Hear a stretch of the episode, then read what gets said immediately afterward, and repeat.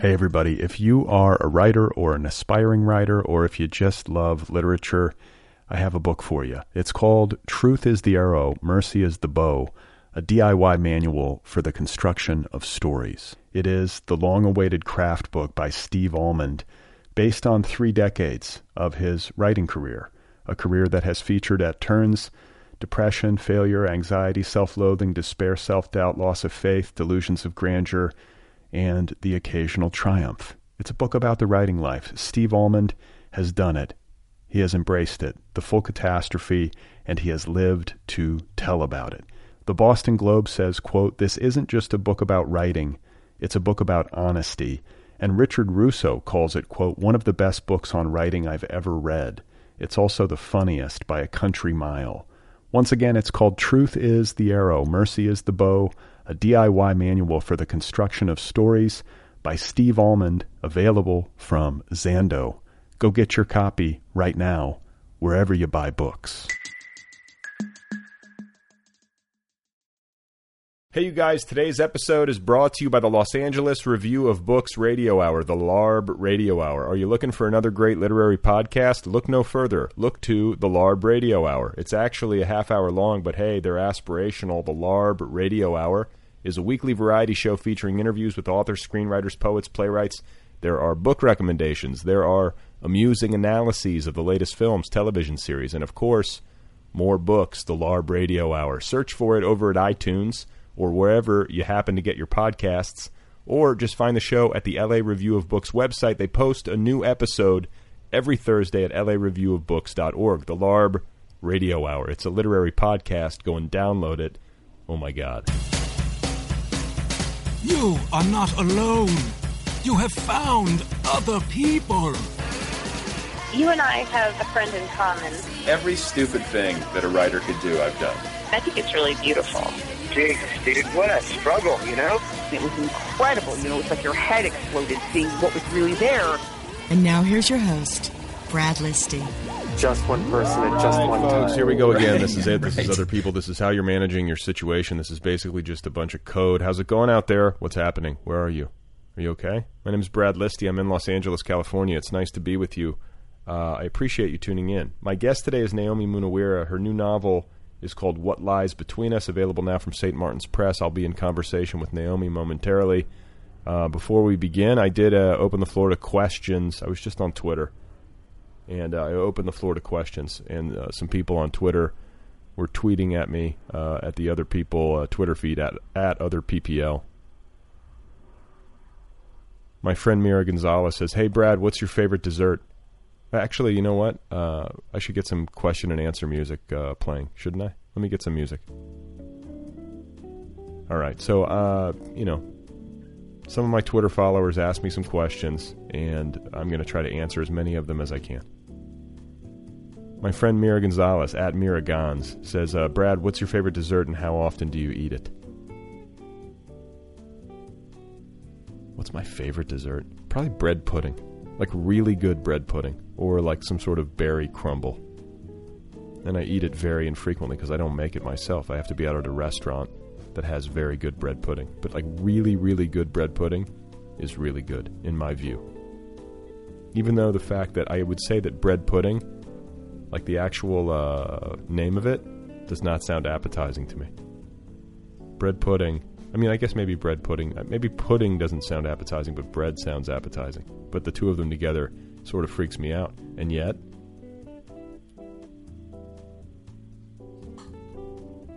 Mira then says, uh, Brad, how old do you think you'll be when you die? I'm not really sure. I, you know, I think I when I when I try to answer this question to myself or to other people, I sometimes say 111. So let's just go with that. I'm going to be 111 when I die.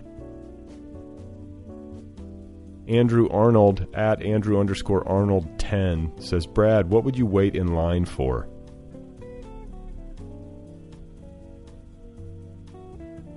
I think I would wait in line for like a private audience with Don DeLillo.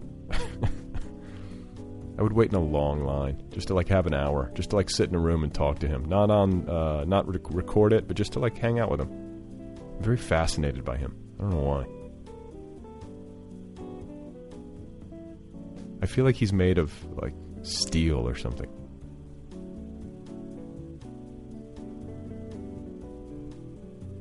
Joseph Grantham at Mr. J. Grantham says, Brad, what was your most recent uncomfortable moment? There's so many. Like so, like that's the thing about life. It's just like micro moments, like micro uh, discomforts. The accumulation of micro discomforts. My daughter yesterday, my five-year-old uh, daughter, was in the back of the car. We were driving. We were at a red light. We were stopped. Uh, she looked out at a billboard for X Men: The Apocalypse. I, I tweeted about this. Um, and she spelled apocalypse and said, you know, what does that spell? And then I had to tell her that it spelled apocalypse, and then she asked me what apocalypse meant. And I had to try to explain that to a five year old. And then there's like a lot of little micro discomforts, like little social, uh, embarrassing social exchanges with regard to like other other kids and their parents. You know, like uh, school friends of my daughter, trying to navigate that.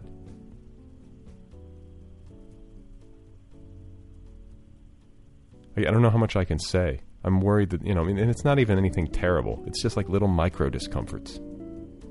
Does this person like me? Am I talking too much? Do I am I supposed to say something? Or you can't remember their name?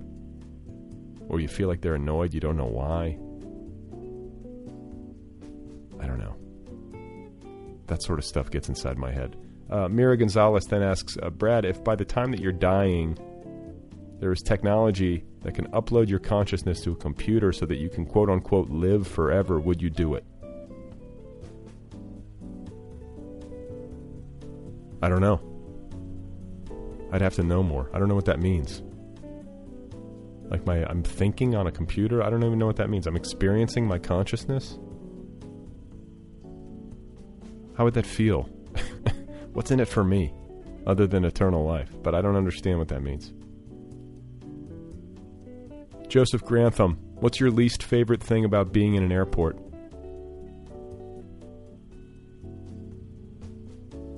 I think I mean there's a lot of things. I don't mind airports actually. I like airports. I like the travel experience. I like being in a place where there's a lot like a lot of people in transit. I like the the observational pleasures of being in an airport and being around people and seeing them in that mode. I would say that going through security has uh, become onerous. I think going to the bathroom at the airport especially if it's number two. That's always miserable. That rarely happens, but it does something. I think we all have had that experience. It's tough.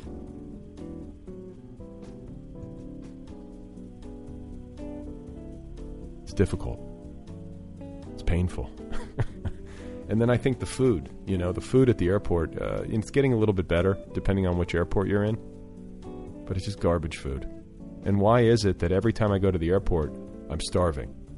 It's expensive garbage food everywhere I look, and yet I want it. But I think I've talked about this before. I don't think it's appropriate or in good taste to bring hot, smelly food onto an airplane. Smelly food of any kind on an airplane is a tremendous faux pas in my view. And if you ever do it to me and you sit next to me on the airplane, uh, I'm going to uh, dislike you in an extreme way. I rarely eat on an airplane, anything. But if I do, it has to be odorless and quiet.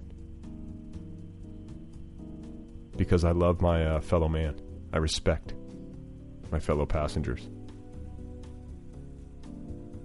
And then uh, Joseph Grantham says, uh, Who is your creepiest Twitter follower? I don't know. I don't have too many. I mean, there like there are sometimes I'll see like an avatar that freaks me out. You know, and I'm like, what's this person? What is this? You know, who is this? But I don't have too many uh, trolls, which I think is a possibly a problem. Don't you need trolls? Aren't trolls a good sign?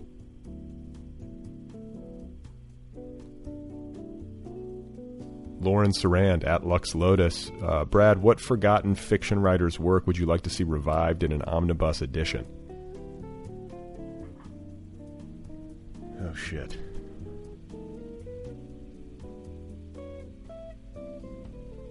Maybe Aldous Huxley.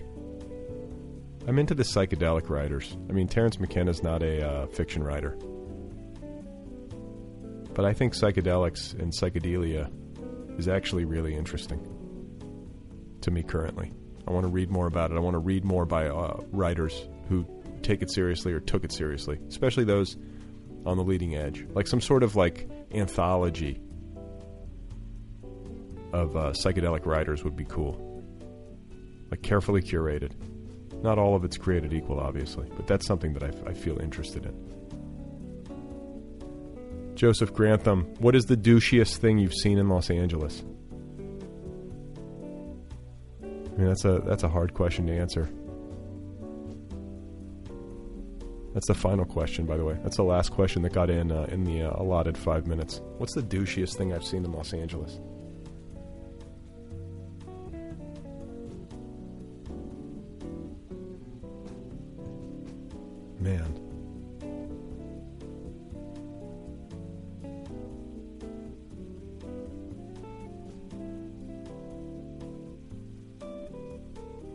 So here's one. I was uh, I was at an event, like a parent like a parent related event, and there was an agent there, like a uh, film agent, like the quintessential agent, bro. Very successful one too, and uh, he was talking. Like I don't know him, but I happened to be like standing, uh, listening to him with a friend of mine and uh, this agent was talking about his wife and how you know she had decided uh, not to work. He was going to be the sole breadwinner. He makes a lot of money, which he was telling us. And uh, he was sort of joking. He was drinking. I think he'd had a couple of drinks, and he was talking about how his wife now uh, does lots of Pilates, which he felt was her uh, moral obligation because he was the sole breadwinner. And he said to us, he said, like he was relating a story of, uh, or was he? I don't forget what he was doing, but it was like basically he said, you either work or you work out. I think I just did a really shitty job of telling that story. But you, can you picture that? An agent bro telling his wife, you either work or you work out. I don't know. The odd thing was, it was kind of funny in the moment. Like I, I, I mean, if I'm being honest, I think I laughed a little just because it was like so over the top, agent pro. and his humor was uh, sinister, which I can sometimes appreciate, but seems pretty douchey. He was extreme douchebag, extreme, like terrifying.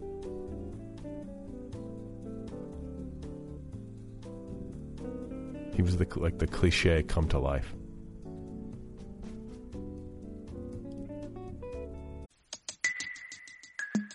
Hey everybody, if you are a writer or an aspiring writer or if you just love literature, I have a book for you. It's called Truth is the Arrow, Mercy is the Bow, a DIY manual for the construction of stories. It is the long-awaited craft book by Steve Almond, based on 3 decades of his writing career a career that has featured at turns depression, failure, anxiety, self loathing, despair, self doubt, loss of faith, delusions of grandeur, and the occasional triumph. It's a book about the writing life. Steve Almond has done it. He has embraced it, the full catastrophe, and he has lived to tell about it. The Boston Globe says, quote, This isn't just a book about writing, it's a book about honesty. And Richard Russo calls it, quote, one of the best books on writing I've ever read. It's also the funniest by a country mile. Once again, it's called Truth is the Arrow, Mercy is the Bow, a DIY manual for the construction of stories by Steve Almond, available from Zando. Go get your copy right now, wherever you buy books.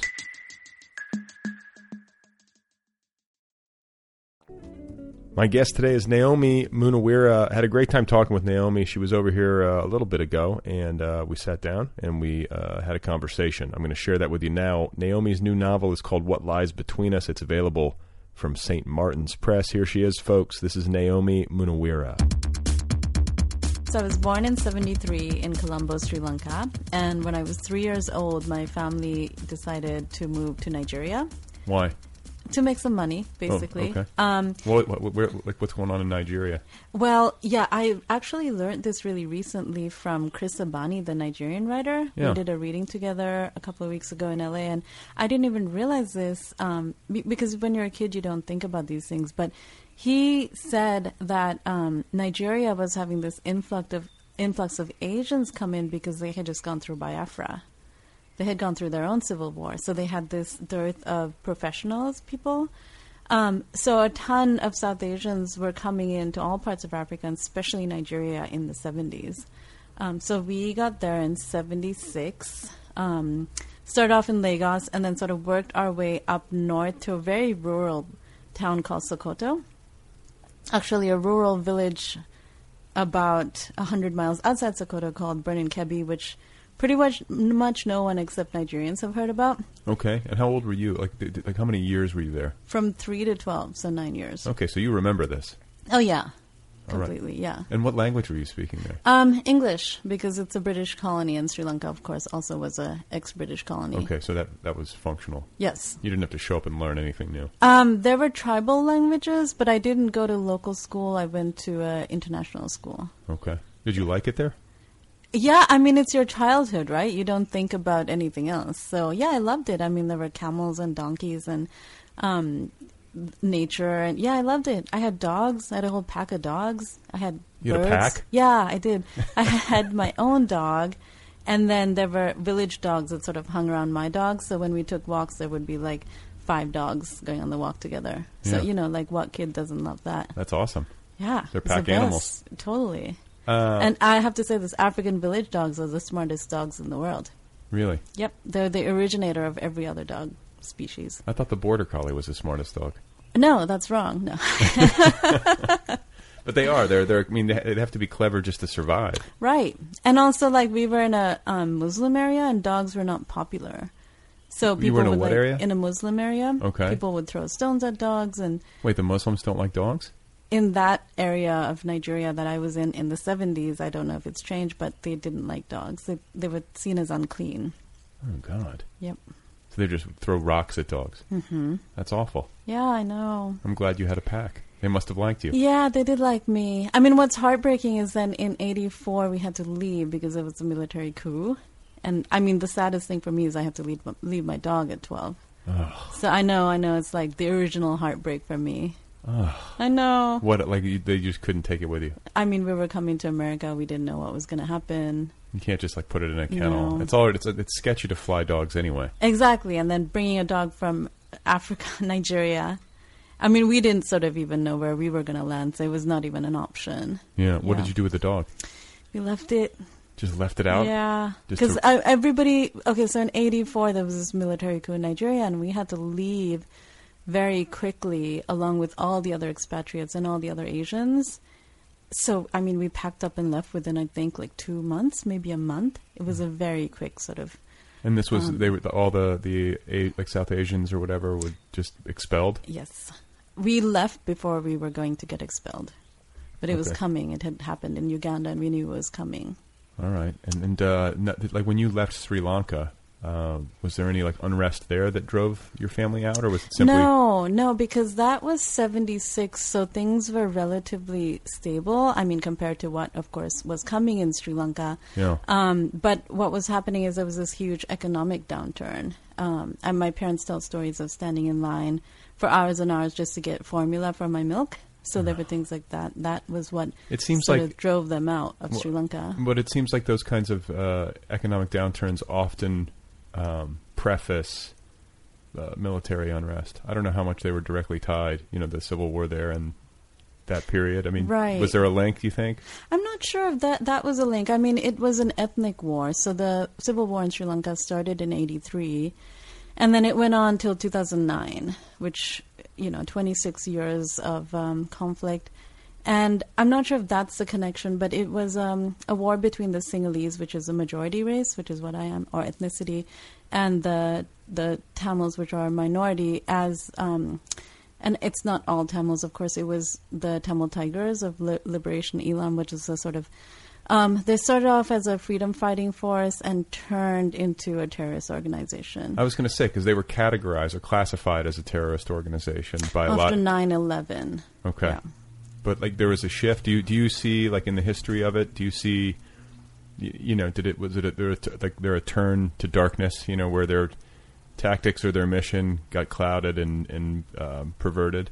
Yeah, I do. I mean, I can't pinpoint like a particular moment because I think it's a long process. But um, in '83, the sort of precipitating event for the war was there were these race riots against Tamils in Colombo. So about 3,000 Tamil civilians were um, in retaliation for 13 Sinhala soldiers being killed. 3,000 Tamil people were dragged out of their houses, um, burnt in the streets. Their property was burned. People were killed. It was just carnage. It was just the most awful carnage in '83. It's called Black July. Um, and that so the Tigers had started before that, but um, they got a tremendous amount of support because of that those events, uh, those like just absolutely brutal, grotesque events. Um, and then later, it was found out that the government had given had brought in thugs from the Sinhala villages and given them voting records, so they knew which houses to go to. Mm. Yeah. So they went specifically to like Tamil houses and Tamil businesses and targeted these people. And of course, that gave a tremendous amount of sympathy to the Tigers who were in the north, organizing in the north. And then people, um, Tamil people left Colombo, and then a ton of money started coming in from all over the world.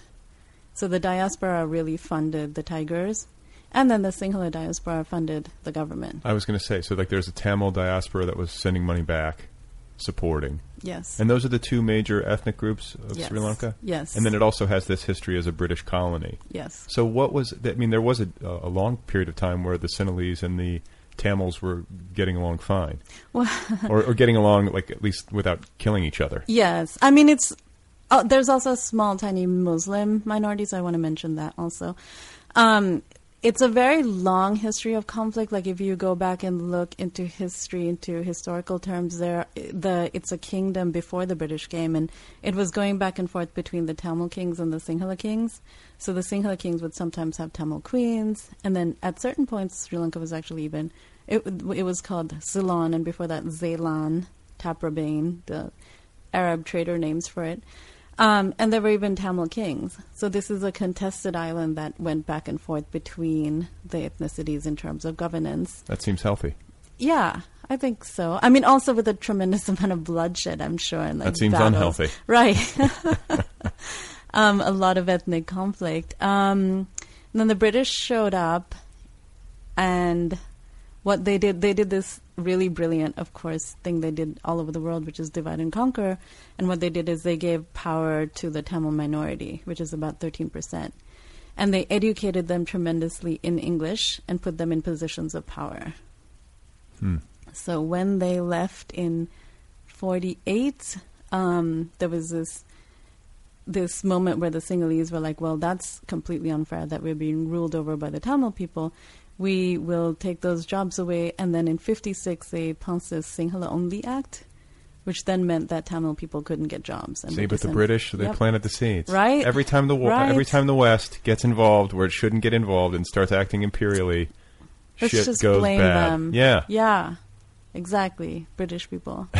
and they, I mean, it's funny. They came for spices and, you know, they came and looted basically and pillaged. Yeah, Like I mean- India's trying to get their big diamond back now, which I think is interesting. They had a big diamond. Oh, yeah, the Kohinoor. Nor. The uh, giant, it's like a giant diamond that was taken from India because India. Oh, like, Oh, one of the crown jewels. yeah, yeah. yeah. Okay, it's yeah, now I in the crown, in one of the crowns. Oh God, give it back.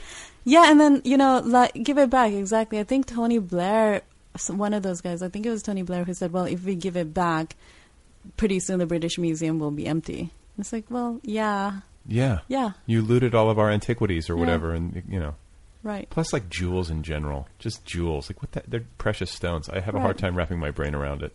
They're just pieces of rock, really, From the earth, like From the earth. Let's not get possessive. Yeah. But I mean, you took it from here.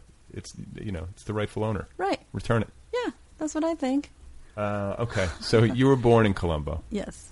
but you don't have very many memories.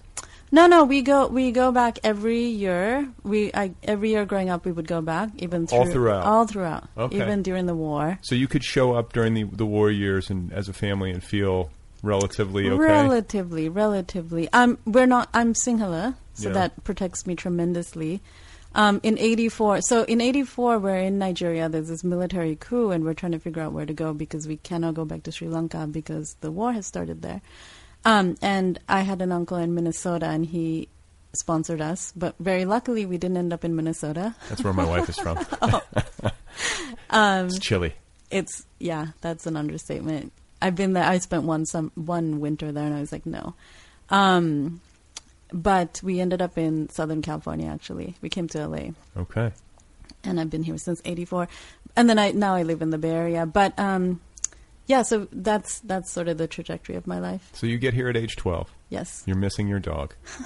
yes, You're in you're in the United States after living in Nigeria, after living in Sri Lanka. yes, So this is a cultural shift. a little bit. For a- Yep. but I mean, and age 12 not the simplest time in a kid's life. You know, it's not like you were like 4 Right. and you just sort of accept whatever comes your way with like a, you know, uh, a lighter step. But when you're 12, you can you can be messed with. Like did it was it hard? Yeah, I mean, I think I was really dislocated. This process of migration or immigration, it just completely undoes you, and you have to remake yourself in a completely different way. So, um, yeah, I think I came to LA and then I didn't really know where I was. I didn't really understand a lot. I thought of it as Los Angeles. I remember very early on being at a party and someone's like, So are you from LA? And I didn't know, I literally didn't know what LA meant because in my head it was Los Angeles. So I was like, What's that? You know, and then, yeah, that wasn't popular. That was, you just outed yourself as not being from yes, exactly. Um, so it took it took quite a few years before I sort of figured out how this worked. But it was also incredibly liberating. It's like, oh my gosh, okay.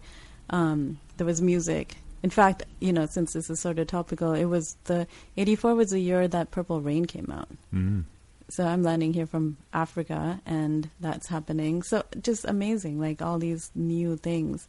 I mean, in Africa we had um, it, it was mixed gender school, but we wore uniforms. You know, we we had the British system, and here it's just like you wear anything you want. Now you like tease your hair and wear tons of hairspray and eyeliner, and it was it's sort of liberating too. Oh yeah, Yeah. those were good years.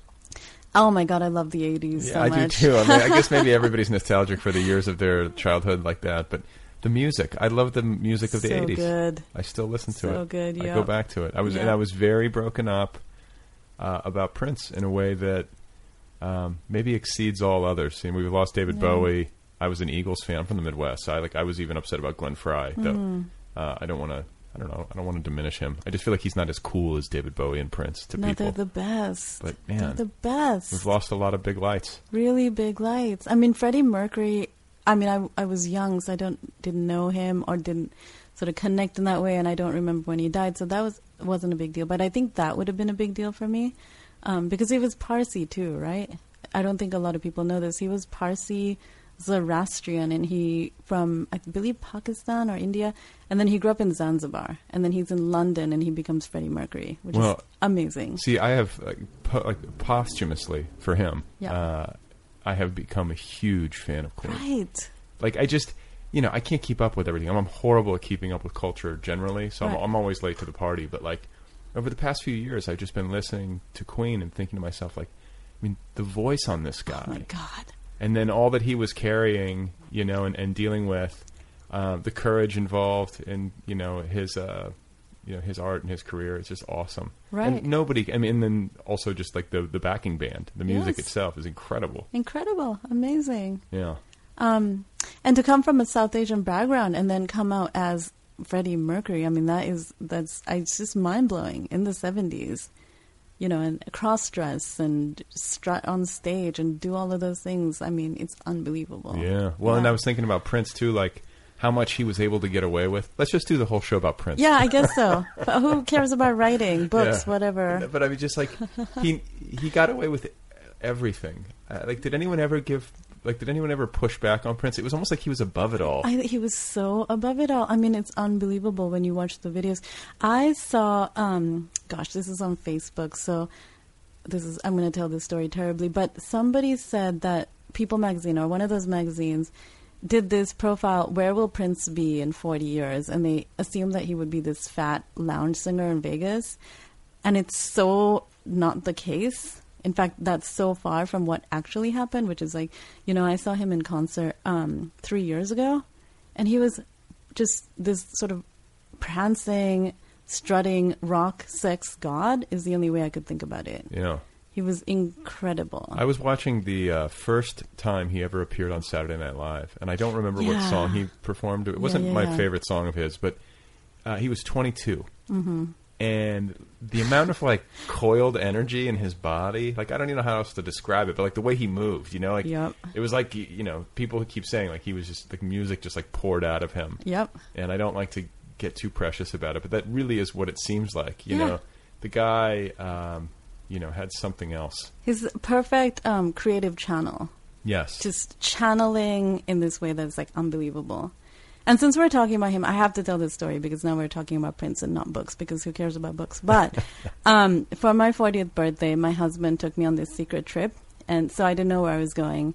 And we get to the airport and he prints out the tickets and it says Las Vegas. And I'm like, oh God, I hate Vegas. I don't want to go there.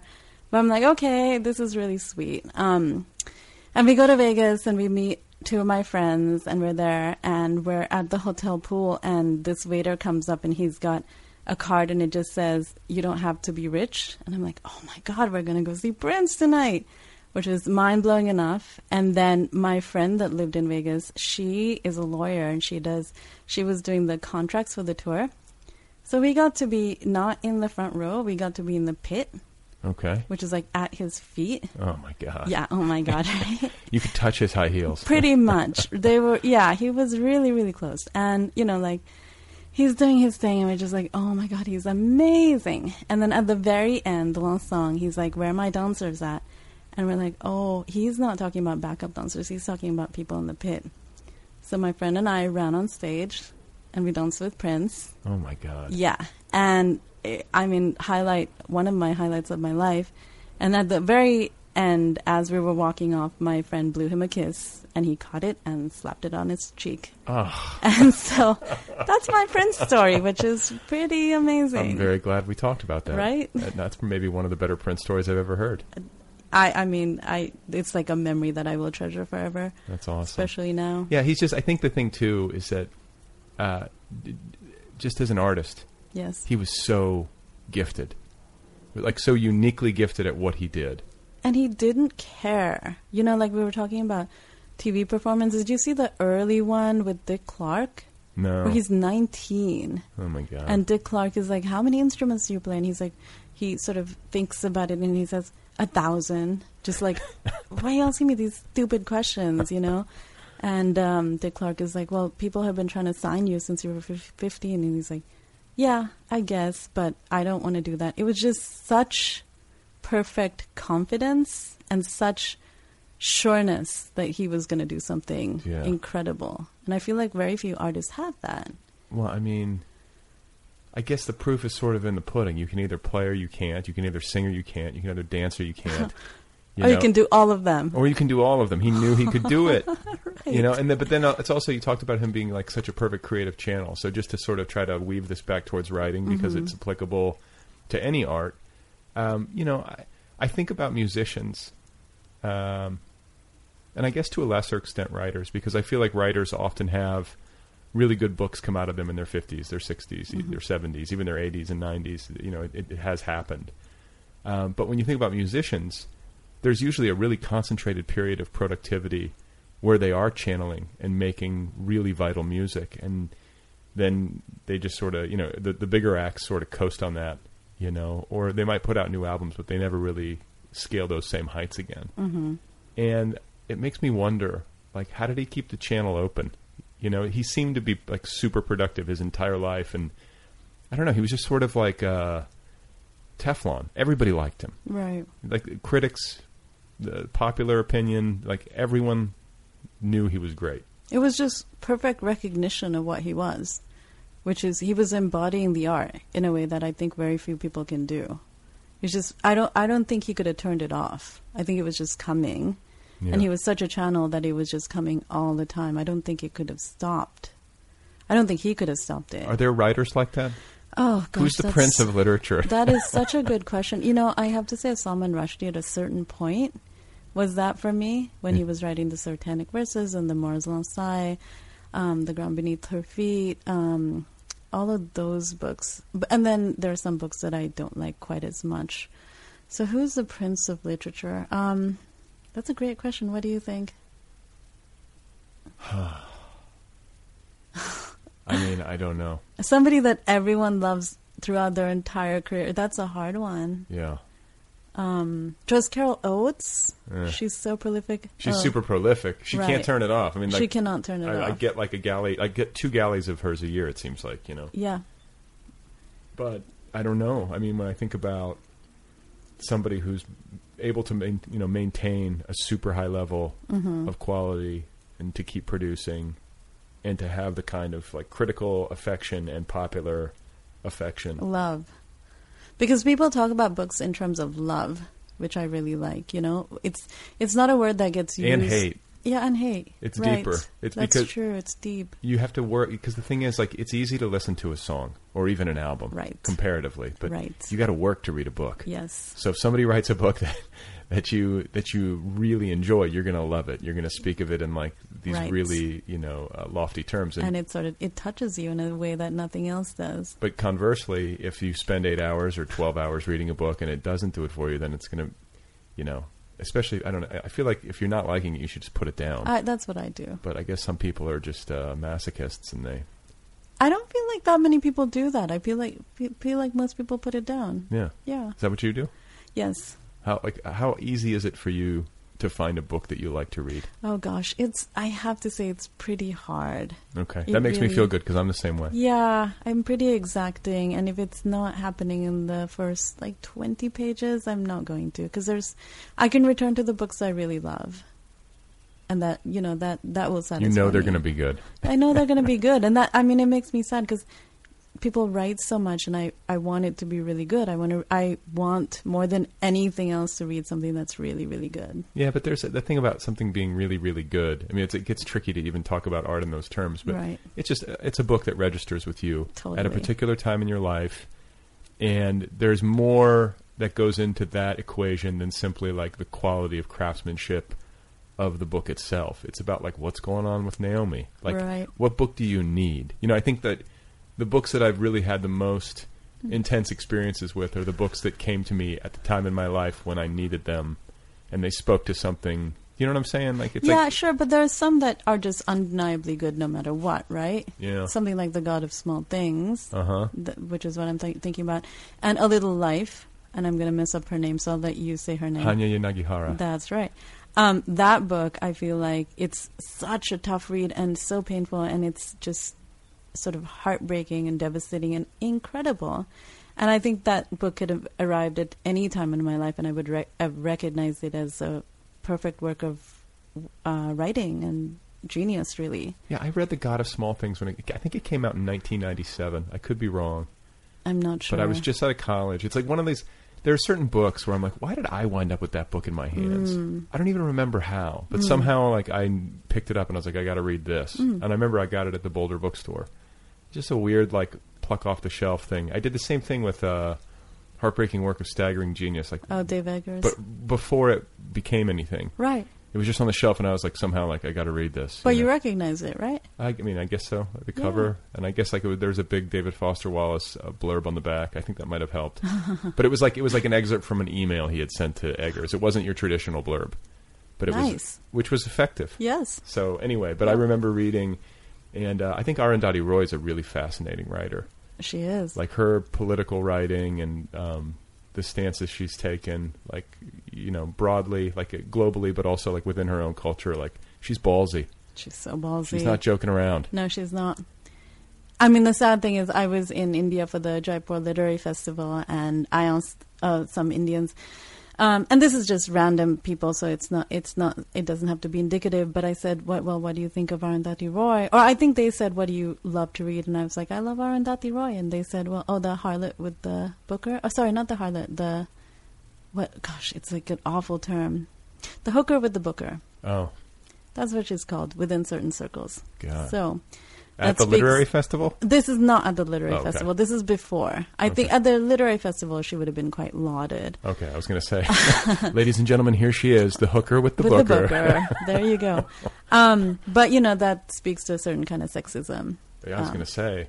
Well, but she's also had um, what's the word that I'm looking for? Where she's been uh, Oh, the trials. charged. Yeah, she's been charged with. Uh, Um, gosh, it's a terrible, a stupid old term. Mm, like writing something you're not supposed to write, essentially. right.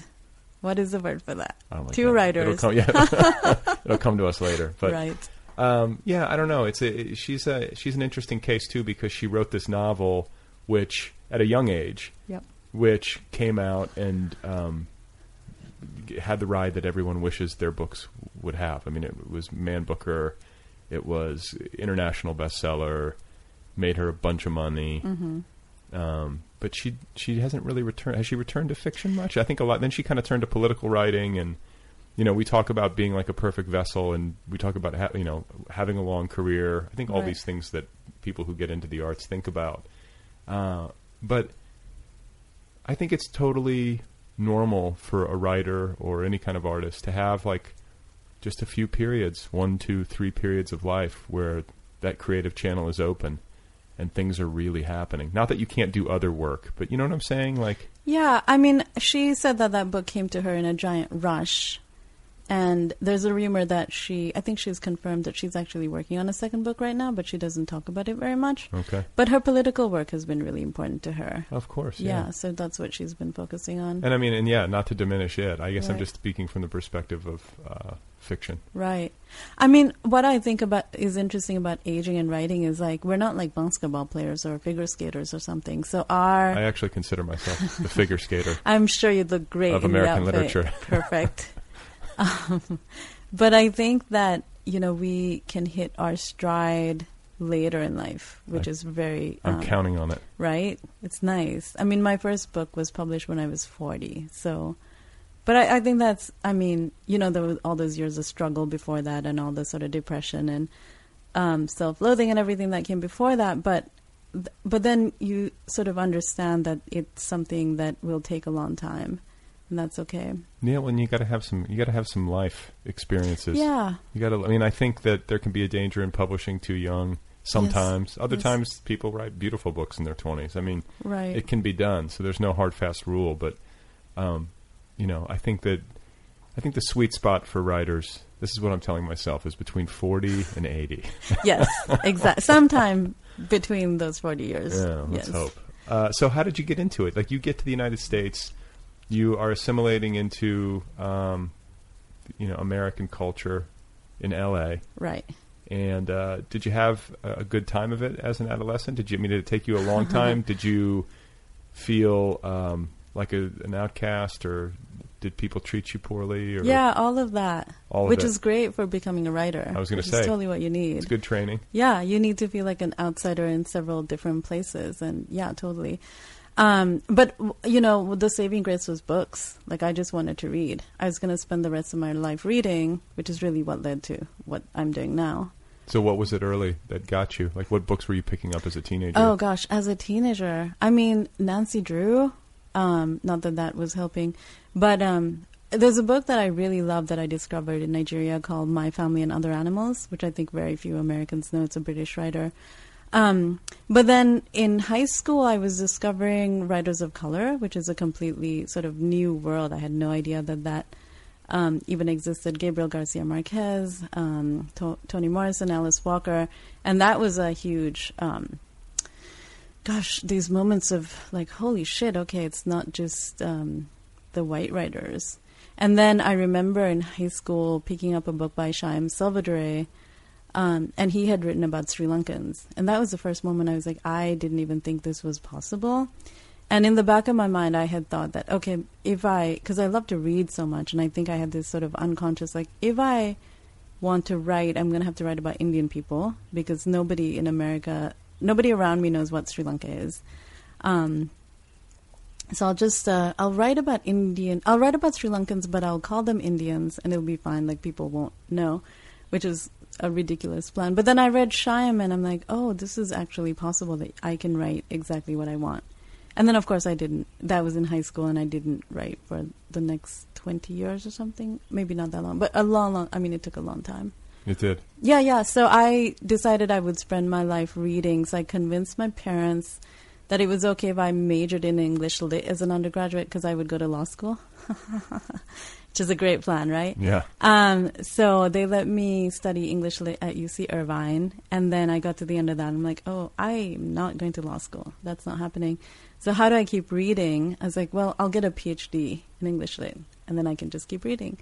Um, so I did that, and I sort of did pretty well in school. Went through all coursework, did really well on my oral exams, sort of coasted through it, and then I got to the dissertation, and it was um, just the most hellish experience. I was trying to write this big academic paper. Um, About what? Krishnamurti. Oh, Yeah. interesting. He's an interesting. Am I am I thinking of the right guy? Is he the guy that lived up in Ojai? Yes. Okay. Later in life. I uh, I read a book that in, not explicitly about him or like you know just about him alone, but involving him. Mm-hmm. And his origin story is amazing. is incredible. It's incredible. He should have been a monster. But he wasn't. But he wasn't. He was amazing. Yeah, it's like just so people listening, and you can correct me if I'm if I'm mangling this, but Yeah. Mm-hmm. like he as a boy was like picked out of a crowd by On the beach. Yeah, by some like mystical guru who was like, this guy's got special spiritual powers, and then they sort of picked him up off the beach and started Yep. training him. Yep. and he became like this. Yeah, so it was a Theosophical Society of Britain, and they were all over South Asia, and I probably the rest of Asia too. I'm not sure, but they found Krishnamurti when he was, I think, seven or eight in South India on a beach, and they were like, "This guy is going to be the world messiah." yeah, I'm not really sure. why sure does this why. never happen to me? All right, It's bullshit. should have you totally. You were in the wrong place. You Yeah. should have been on a beach in South India. Um, like, and they, they see me on the beach. They're like, that guy needs some sunscreen. that needs SPF 70. That guy is not the world messiah. and they take him and they like completely remake. They take him from his family Yeah, and then they sort of bring him up. like the Dalai Lama. Yeah, and but weird, but weirder. They send him to England and they're trying to get him into Oxford, and he doesn't get in, and it's really messy and awful. I mean, the piece that really, um, I think, speaks to this is like he had these, you know, his ears were ripped because they were Brahmin and they had the heavy earrings, um, so they stitched them up because you know if you're British masculinity, you don't wear earrings. And I think that's like that moment says a lot about like remaking him in the form that they wanted. Um, but then he is he goes to England. He gets educated. They're bringing him back, and he's supposed to come to India and be the world messiah and lead this entire organization, this giant theosophical society. And he comes here, and he gets off the boat, and he says, "I'm not the messiah, and this is all bullshit." And he does this giant speech about it. Yeah. So that's yeah. Hang on one second. I got to go see if this guy can stop leaf blowing. Hang on. Okay.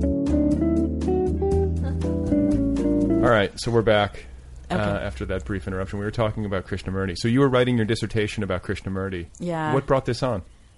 a friend pointed me at him and I read all about him and I'm like, "Oh my god, this is incredible. This man had so much power and influence and he gave it all up, which is I think what you should do if you're supposed to be the world leader of some weird religion." Yeah, that's the thing about him is that he, you know, he could have easily been a very bad person and could have abused that power. And like, it's like it's like a, a greatly ironic situation to have all this bestowed upon him, and uh, he actually turned out to be truly wise. Exactly. Which I thought was incredible and I just felt like not enough people knew about him, so I was going to write a dissertation about him.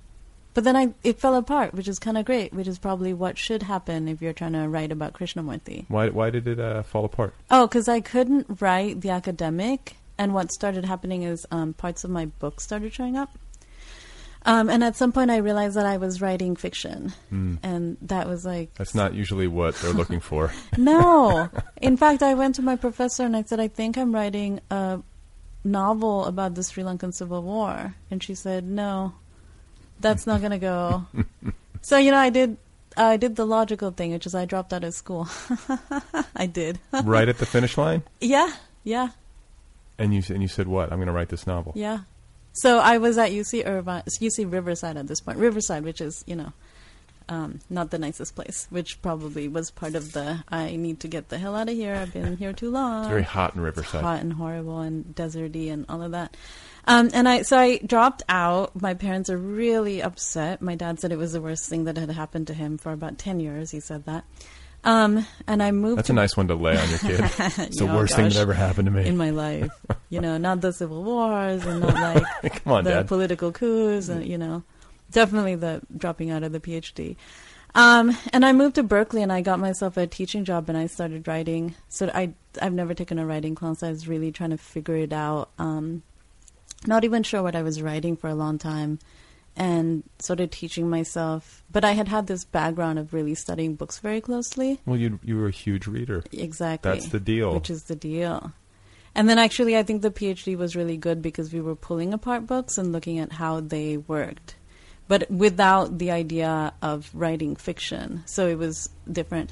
And th- I mean, that was 2001, and my novel didn't get published till 2012.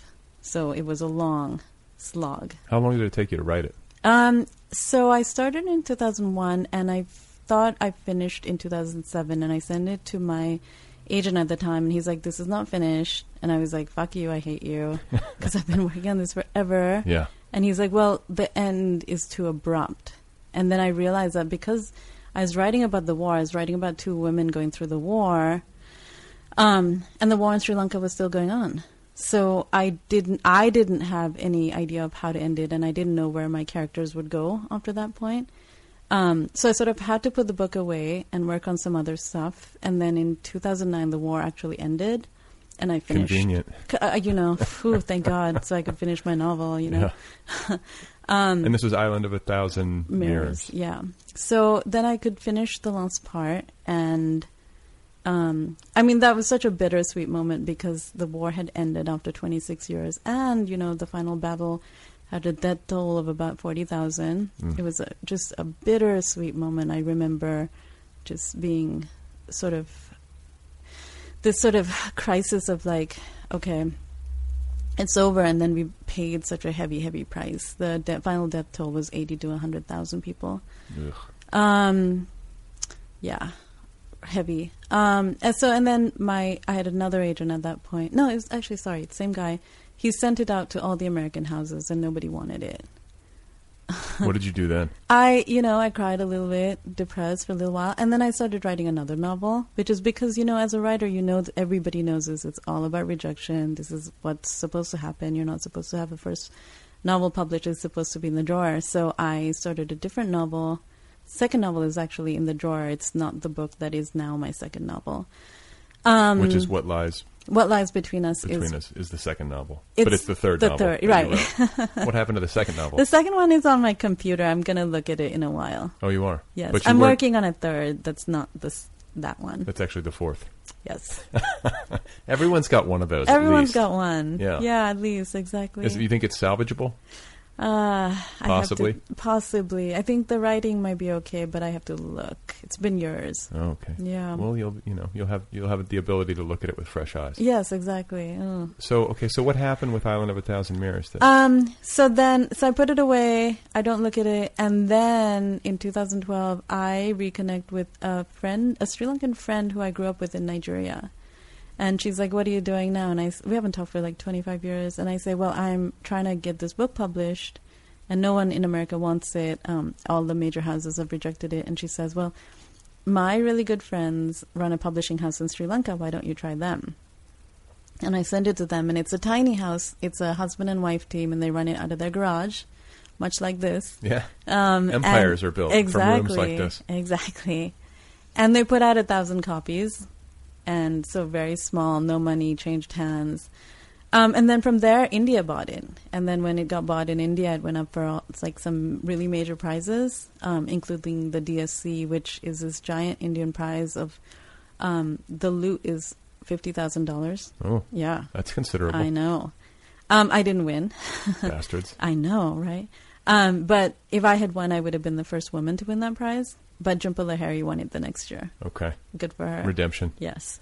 Um, and so then, and then America called me, and America. the- America, yeah, Like, the whole there's- continent. I was going to say, there's an actual America on your caller ID. and they just oh it's like wow i was actually in sri lanka in my childhood home and i hadn't actually i didn't go back to sri lanka for like nine years while i was writing the book i had gone all the way before that but there was this sort of period that i didn't go but i went back after nine years and the book i was taking calls from american editors while i was there which just felt good and strange and everything. There was an auction for your book? Yeah small bit after everyone had rejected it. yeah.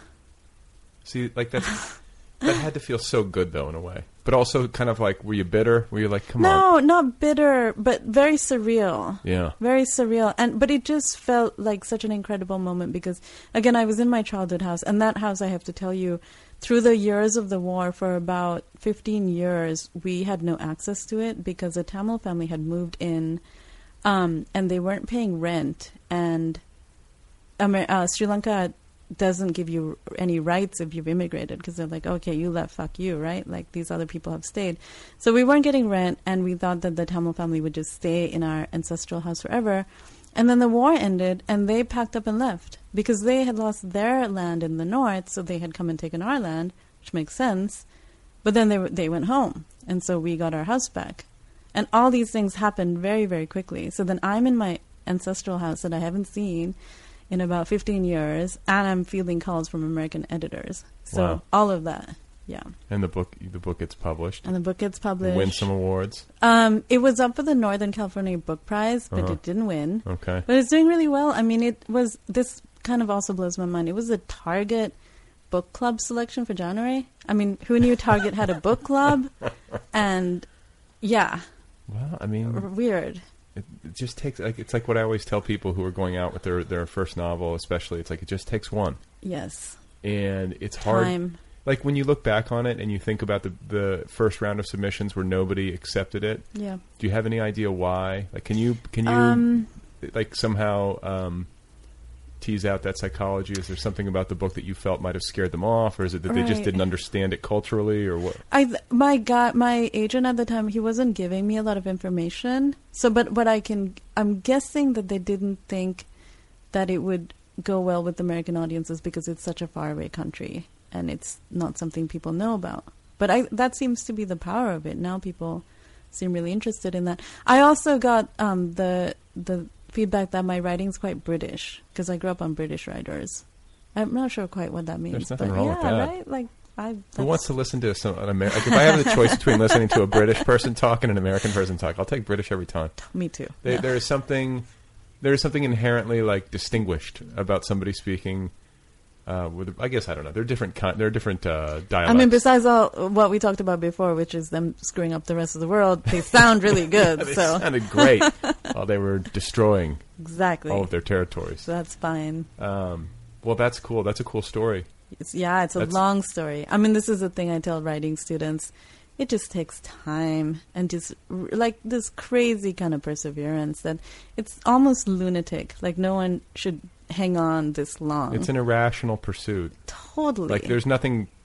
Like, No yeah, if you, payback, if you look at it and you and you really know the the scoop, yes. like no sane person No would do sane this. person. is, this is not sane. This is not a sane thing to do.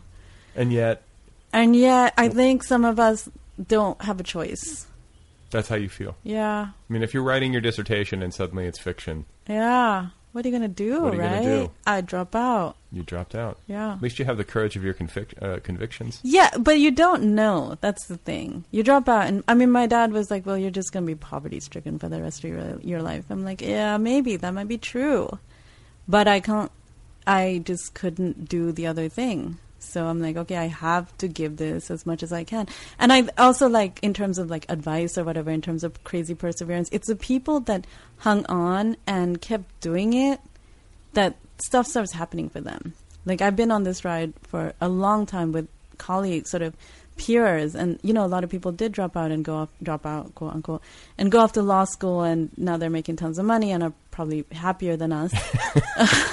They're not in a garage. That's they're not sure. in a garage; they own houses and cars, and it's nice.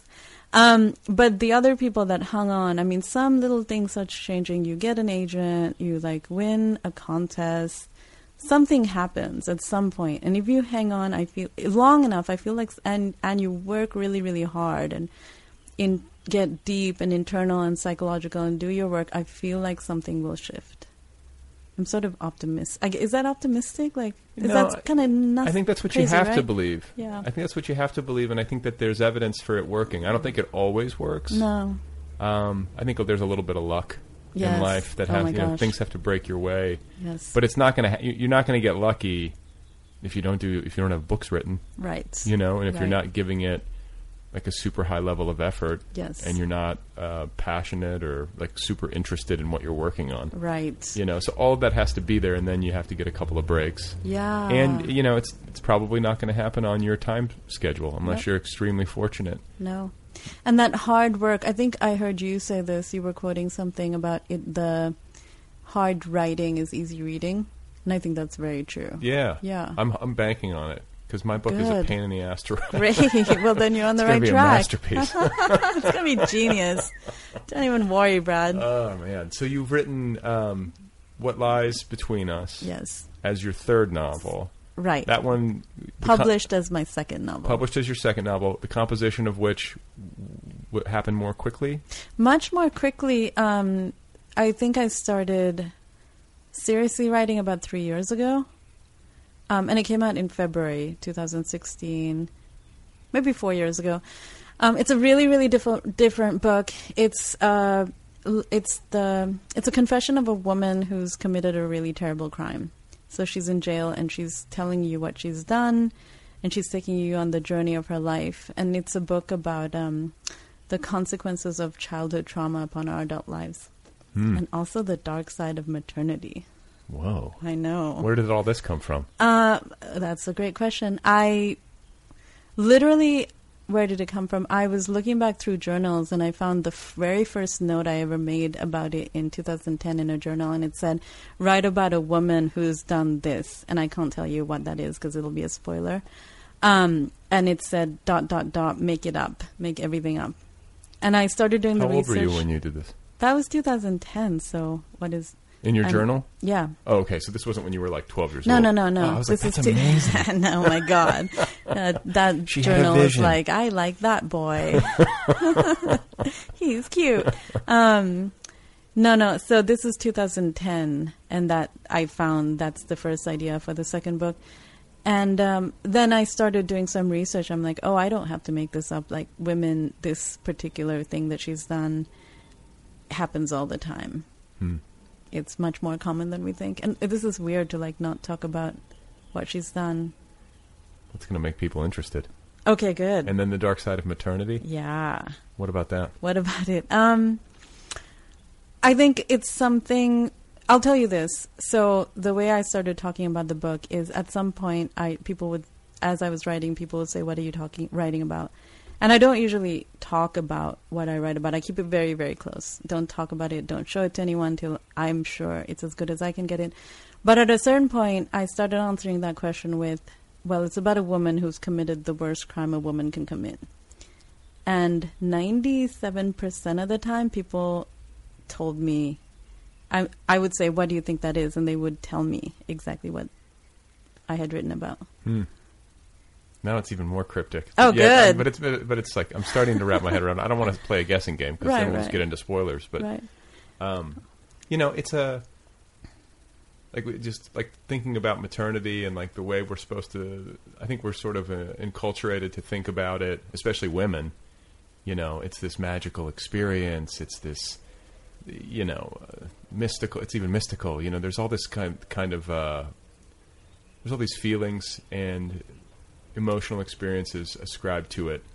And if, I mean, I, I know just from my own experience watching my wife go through it, like if you have a hard time postpartum or anything, Yeah. like you can feel like really deficient. It's can- so hard in this country. I mean, I think that's what fueled me writing this book is do you have children? I don't. Okay. And that's a choice my husband and I have made. So that's actually part also something we can talk about. But I what I part of this book is like I just realized how hard it is in women in this country because the only thing I could compare it to is in Sri Lanka when a woman gets pregnant traditionally and of course this is changing because we're getting more western but traditionally she will be taken to her mother's house when she's three to six months pregnant, and she will be taken care of and nurtured and pampered, and she doesn't do any work, and she's just nurtured in this way that's really lovely and um, Makes me want to get pregnant in Sri Lanka. right. You know? Yeah. And then she has the baby, and then there's more time where she's just kept at home and taken care of. Yeah. We have one of the lowest infant mortality rates and mothers dying in childbirth rates in the country. And in fact, Or in the world, you mean? in the world, sorry, in the world. Um, and in fact, there's this great program of um, midwives that goes out and also checks in on the mo- pregnant mother and then checks in with the child. And they followed through to, I think, the first year of life. So it's much more taken care of. And you know what? And, And- paid leave and all this kind of stuff. Like the United States is is obscenely behind obscenely, the curve and these on this. women are sort of just it's so different from what I'm talking about. So they're just sort of thrown into this, and then you have your baby, and then you're supposed to go back to work, Right. and um, then you're supposed to lose the baby weight. There just seems to be like this tremendous pressure that makes motherhood um, fraught Yeah. in a certain way that I don't. I when I was growing up, and even in Sri Lanka, when I'm around pregnant women, it's not fraught. It's not fraught in the same way. Um, and I that that's part of where this book is coming from. It's, it seems like a lot more compassionate. Much more compassionate and much more normal. Having Yeah. kids in Sri Lanka is like it's just normal. It's and taken care of, and the family comes in and there's just like extended family. I mean, there's problems with that, of course. I mean, the early part of my book is about some other stuff, which it's I don't want to paint it as idyllic, but um, the pregnant woman is taken care of, and the young mother is taken care of a way in a way that we don't have here. So you thought about you were thinking about all this stuff, but in uh, in your own life decided not to have kids. Right. Um, so yeah, I've I'm one of those women that have never felt the maternal. It's never. Um, I love like kids are fun. I have this beautiful two year old niece who I'm so glad is uh, two years old because if she was born any earlier, I couldn't have written this book. Like I just couldn't have gone to that place with it because you know she's like running around and she um, she so she has names for everyone in our family and she actually calls me Ammi, which means mother, because she Oh. can't say Loko Ammi, which means big mother, which is your sister's older sister. Okay. So she and so it's just like, oh my god, this is like a crazy piece of this. So since she was born, I'm so glad she was born earlier. I couldn't have written this book. Wow. Yeah, Good job, kid. I know. Good Good, timing. timing. yeah. Wow. And did you like how did the the experience you had with the first book uh, color your experience with the second? I mean, did it, did you help you manage expectations? Did you go because I think there's always this tendency, no matter how much we know about the realities of publishing, Yeah. it's hard to snuff out that hope. And I don't think it's something that necessarily should be snuffed out.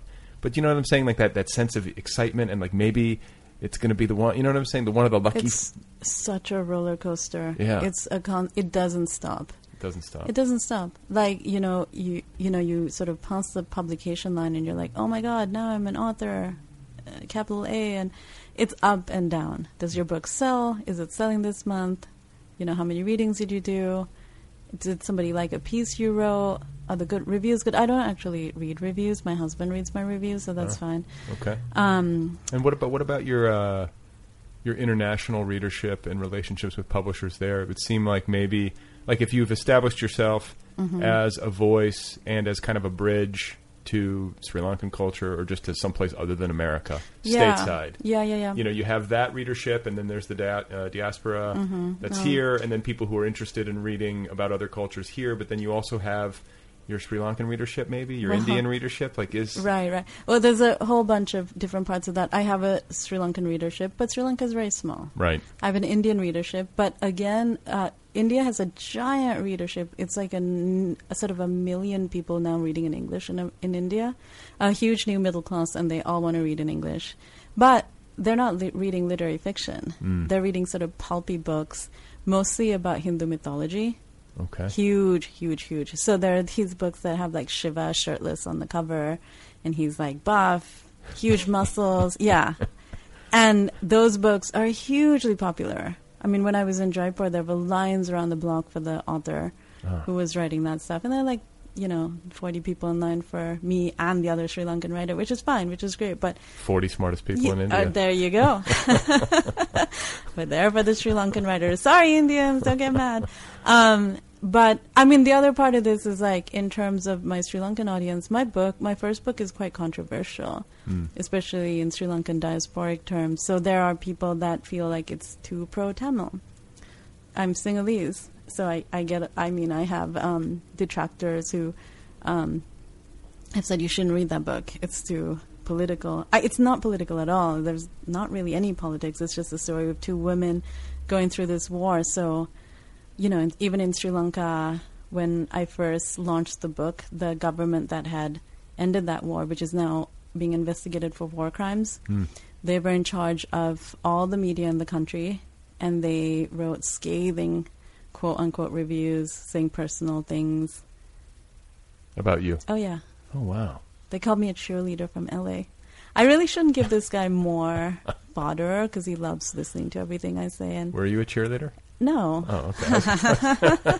I also live in the Bay Area, so I'm not. I you know I guess I'm from LA, but oh, okay. I thought they had some info on you. No, like no, they no. found like your junior high yearbook or no. something. I mean the claim is like, well, she lives in America. She doesn't know anything about this war. And did you struggle with that at all? Because Yes. it's interesting that, Yeah. uh, you know, creatively, even though you've lived almost all of your life outside of Sri Lanka, Yes. you know, in, in the world of your imagination, it's where you were, it's where you go back to. Oh yeah, I mean, I had huge authenticity questions, right? Like when I was writing the book, like how dare I? I don't didn't grow up there. I should let people that grew up there write this novel. But you, I don't think you choose. I don't think I chose. This is the book that came and sort of slapped me in the face and said, "You're going to write me." I'm like, "Okay, we're going to go on this long, long, terrible, scary, horrible journey." Um, you know, That's a, that's a good title for a children's yeah, book. there you go. I'll write that one. Um, so I didn't choose it.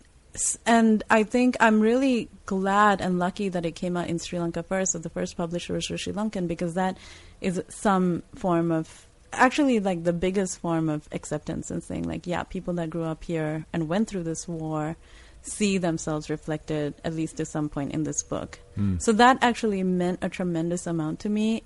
I think that if it had been published elsewhere before, that would have been still a question for me. And I mean, now I go I go to Sri Lanka every year. Like I'm going in May, and I'm teaching a writing workshop to youth that have experiences of war. So it's called Right to Reconcile, and we have um, Sinhala Tamil Muslim kids from all over the country and some from the diaspora, and we go into the really remote border villages where there have been battles, where all the You mean recently or like pre pre end of war in 2000? I mean, I'm going in May, okay. but there. I mean, people are still traumatized. yeah, yeah, yeah. I just meant that like there, there's not still active fighting. There's no active fighting. Okay, Um, it en- active fighting ended in 2009. okay.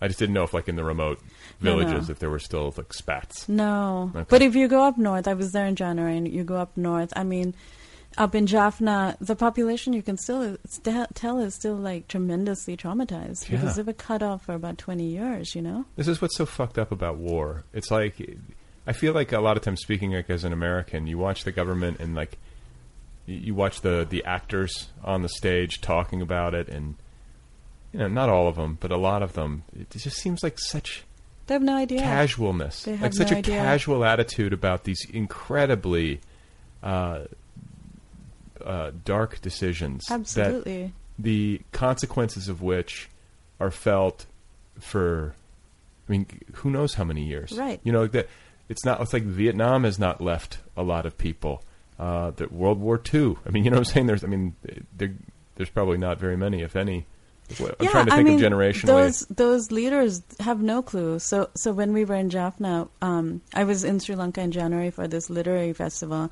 and we did it in a really pretty town in the south, with the 94 writers. Tons and tons of people came and saw us, and then six writers.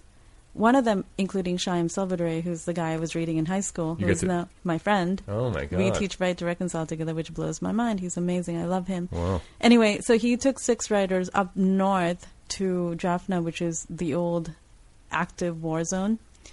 And we take the train up, which is seven hours of the most gorgeous landscape you've ever seen in your life. Like zipping by paddy fields and egrets. It's just absolutely gorgeous. And it stops at a certain station, and then suddenly the train takes off and goes much quicker. And I'm like, Shyam, why are we going much quicker? He's like, oh, this is where the Tigers bombed this train in the 80s, and then they left the train with just burnt on the tracks for years and years. And this north south train ride was stopped, so there was no entry into the north. Anyway, so that's one thing. We go to Jaffna and we're doing our festival in the Jaffna Library, which was burnt down by para- paramilitaries in 81. It's been rebuilt. And, you know, like I've written a book about this, but it's not theoretical up there. Mm. It's like in the audience are ex tigers and people that survived and just um so it's not theoretical, you know, like I'm writing fiction and one kid stood up and Shyam and I were on a panel and this kid said, you know, I lived here in Jaffna through the war. We stood in line from 3 a.m. to 3 p.m. to buy a bag of rice. Like, why are you not writing about us? And we're like, well, I have written about the war, but I can't say that to this kid, right? So I'm like, I think you should write about it. And it's interesting because earlier, a couple years before, the question used to be, why have you written about us? So I think it is a nice thing that now people are saying, "Why haven't you written about us?" So yeah. now they're like getting. Now they're ready. pissed at you for a yeah, different reason. Yeah, yeah. Progress. Progress. So that's nice, you know. So yeah. yeah well, uh, it's been such a pleasure talking with you. Uh, congratulate you on all of your your hard won success. Your and you know your courage in dropping out. Yes. And uh, pursuing this. And My then, dad's really happy now. I have to say that. Yeah. See. Yeah. See, So Dad. there you go. but no, but for the courage uh, to have you know following your um, your heart and having the courage of your convictions and then persevering, which is what it takes. So congrats on that and best of luck on your third novel, which is actually your fourth novel, yeah. and uh, whatever else comes next. Thanks so much, Brad. All right, folks, there you go. Nayomi Munaweera. Her novel is called What Lies Between Us, available now from St. Martin's Press. You can follow Nayomi on Twitter. Her handle is at Nayomi Munaweera. She's also on the Facebook. Thank you to Kill Rock Stars, as always, for the music. Be sure to check out killrockstars.com. And uh, don't forget, this podcast has its own official app, the Other People with Brad Listi app. Jesus, let me turn this down. Hang on. So, uh, yeah, the app, the Other People with Brad Listi app. Go find it wherever you get your apps. It's the best way to listen. And if you want to sign up for a premium subscription right there within the app, it gets you access to everything. You get the most recent 50 episodes for free. If you want all 400 and uh, what, 14?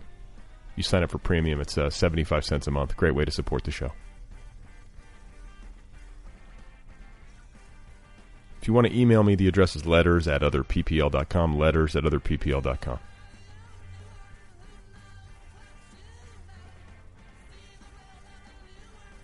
I would like to thank uh, everyone who tweeted at me those questions. I'm now uh, thinking back to what I said. I'm sure I had better answers. I just tried to answer them spontaneously. First thing that came to mind. Doing the best I can. The douchiest thing I've seen in LA. I've seen a lot of douchey things. I've seen bros hitting on girls at the gym in really overt ways. What did I see the other day? See, the thing about it is that you have these moments and they're fleeting and they're hard to remember. But I was, I was watching a personal trainer work with a uh, actress girl, super pretty, not famous, but like super, like on TV for something, super pretty. And he said something about, like somehow the word sex came up and then like it got Freudian, and he said something about sex, and then she was like awkward, like dude, that was inappropriate. You know what I'm saying? It was like that kind of thing, but I can't remember it. That was a deeply unsatisfying anecdote. You're welcome. Please remember that Simone Weil died at age 34 and that Carl Jung's wife was, by way of inheritance, one of the wealthiest women in Europe. That's all for now. I'd like to thank Nayomi Munaweera for being here, talking to me putting up with my uh, questioning, my incessant questioning. Thanks to you guys for listening, as always. I really appreciate that. Thank you for uh, sharing word about the show on social media. That helps. And uh, I'll be back again next week with another conversation with another uh, writerly human being, somebody who uh, does this with their time. And we'll we'll just keep it going. 415, episode 415, coming at you next week. I believe it's is that right? I think I have that right. Daddy, what's the apocalypse?